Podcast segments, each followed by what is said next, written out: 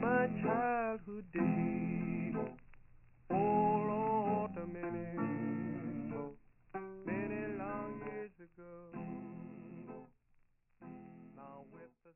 Hello and welcome to Savage Yoga Snacks, the podcast for freaks, geeks, outcasts of yoga, and our allies. I'm your host, Steph Savage, and today I'm going to talk to you about gurus. So, what exactly is a guru? Well, guru is a Sanskrit term that literally translates to mentor or expert. Far from what we would call a teacher, a guru is more of a spiritual guide, with the oldest references being found in Vedic texts of Hinduism. We see the idea of the guru popping up in Indian religions such as Jainism and Sikhism. In Sikhism, a guru means learner, or one who removes the darkness. Sikhs learned about God through the teachings of Guru Nanak and nine Sikh gurus who came after him. In the religions of India, gurus were honored teachers, religious figures, and saints. In the mid 1900s, there was an influx of gurus that came from India to Western Europe and the US. During the counterculture and anti establishment period of the 1960s and 70s, gurus from many different faiths were establishing large followings of disenfranchised and disillusioned young people. Fueled on by a cultural upheaval and a rejection of Western values.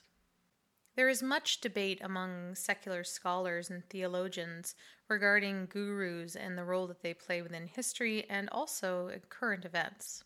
There are even some that go so far as to suggest that gurus are in fact cult leaders, particularly here in the West. As a white Western yoga teacher, it's not my place to say one way or another. But what follows is my opinion based on my experiences with a guru, or at least with a person who thought of themselves as a guru. In our last episode, I touched on a very brief story with respect to a teacher who chose not to treat me with ahimsa or loving kindness. Know that the following is based on my opinion of Western gurus people who have chosen to claim expertise and the term guru, mainly for their ego and sometimes for profit. I have great respect for the word guru in its original context and as it relates to specific religious figures. No offense or harm is intended. Growing up, I watched a lot of cartoons, and one of my favorite cartoons was King of the Hill. King of the Hill was one of those shows that if you got it, you got it, and if you didn't, you probably didn't like it. It was a show with a dry, poignant view of American culture, and I loved it. Near the end of its run, in season 8, Hank, the main character, hurts his back. Hank visits his doctor, and the doctor recommends yoga. Grudgingly, Hank agrees and visits a yoga studio in a nearby town. When Hank walks in, it's a very typical traditional white Western yoga studio. The instructor is a white male between the ages of 30 and 40. He is dressed in spandex and he has what can only be described as a mullet ponytail, a tail, a tullet. Here stands Yogi Victor. Victor is rude, unsupportive, arrogant, and downright nasty. He hits on all of the female students to the point where it makes Hank very uncomfortable. He only responds when you call him Yogi Victor, and he is visibly disgusted by Hank's body. He sells crappy merchandise, mostly of him on CDs making ocean noises, and on more than one occasion he is seen sucking in his stomach to impress his female students. Though Yogi Victor is never officially called a guru, it's pretty obvious he's not only a terrible yoga teacher, but also an egomaniac. I don't think it's a secret that this character, voiced by Johnny Depp, was loosely based on a guru that you might have heard of. Bikram Choudhury was born in 1944. He immigrated to the United States in 1971, where he began to teach yoga. Opening a studio in Los Angeles, he began to teach a style of yoga that was all his own. Or so it seemed. Bikram was revered and was seen to many as a guru, though he would often behave in a manner that would suggest he was anything but.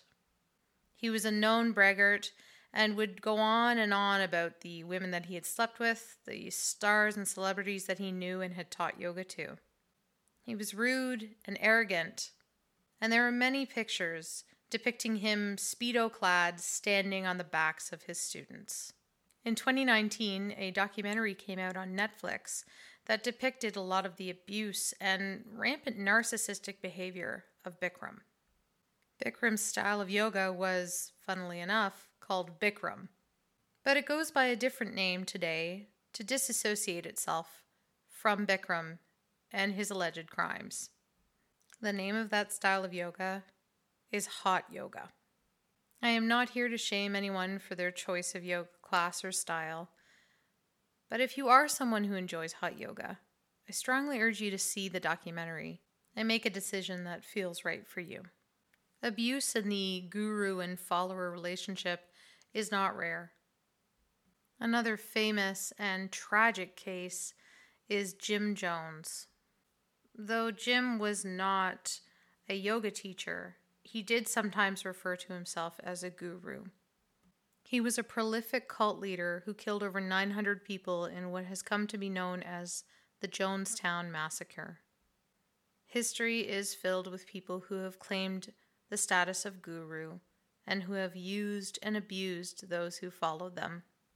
Circling back to my experience with a yoga teacher who certainly fits the toxic guru archetype.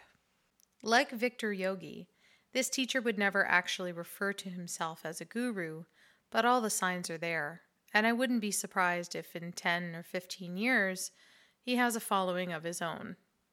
Even when he was teaching at the studio I was at, he had a small following. Devotees who, for lack of better phrasing, drank the Kool Aid. I would often see him paying special attention to certain female students and it was only after he left the studio that we found out he was trying to sleep with almost every single one of them. Often he would be arrogant and rude, particularly if he felt he had more education or experience than you. This was not a man who lived by the principles of ahimsa or according to the teachings of Patanjali. There is one thing that binds the people that I spoke about in this podcast, and many other would be and so called gurus who do harm upon others. And that is ego.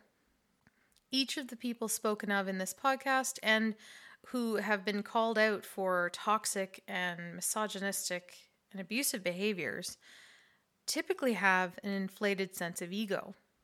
In yoga, this is related to the five kleshas, or the five afflictions. Klesha is a Sanskrit word that roughly translates to poison or affliction.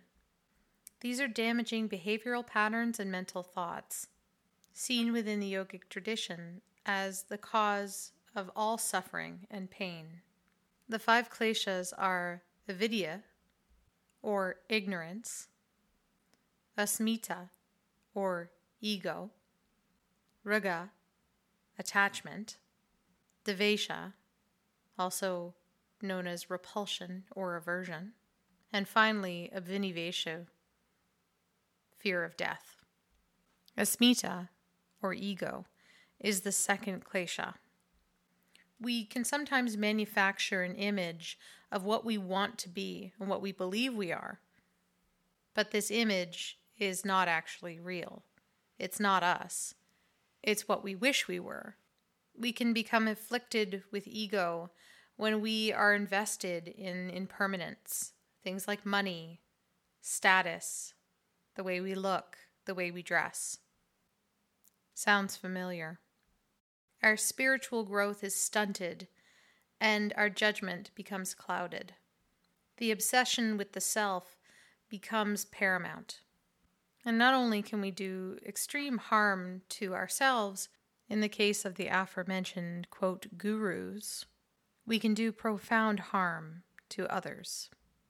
To quote Swami Sivananda Radha, after the demands of the ego and its greed surrendered, the struggle for fulfillment of personal desires lessens.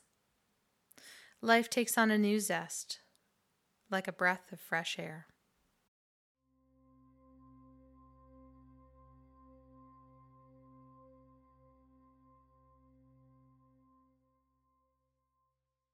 And now it's time for a yoga snack to get you through to your next coffee break.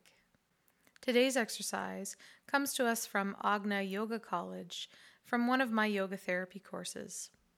This exercise is meant to help with the second klesha, asmita, or the ego.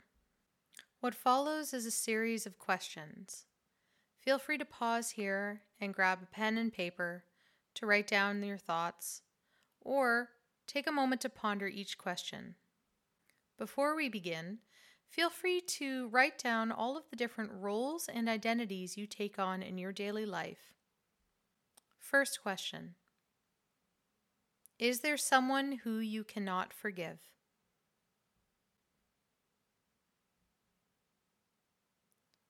Second question Is there someone who challenges your ability to love unconditionally? Third question Are you unable to love a criminal, a person who is unhoused, a liberal, conservative, someone from a different religious background, meat eaters, vegans, smokers, military leaders? Someone with drastically different opinions and views to your own?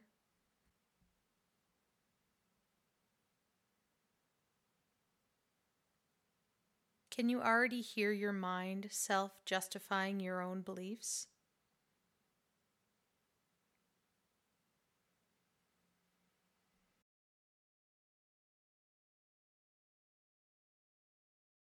What would happen if you let down your mental justifications and you decided to love?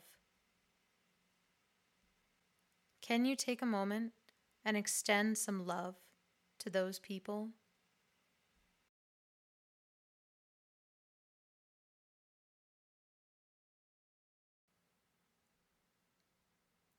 Can you feel how this may bring you closer to your true self? To wisdom, peace, and a clearer understanding?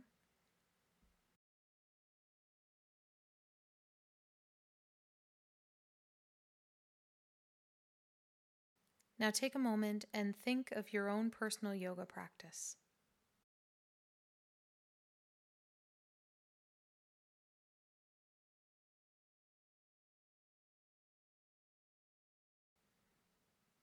How many times does your ego try to surface?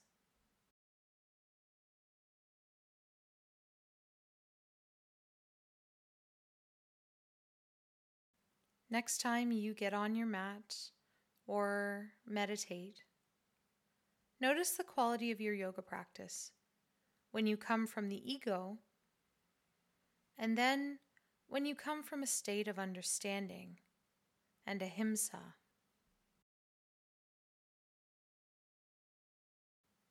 And from there, see if you can bring that understanding and loving kindness off your mat.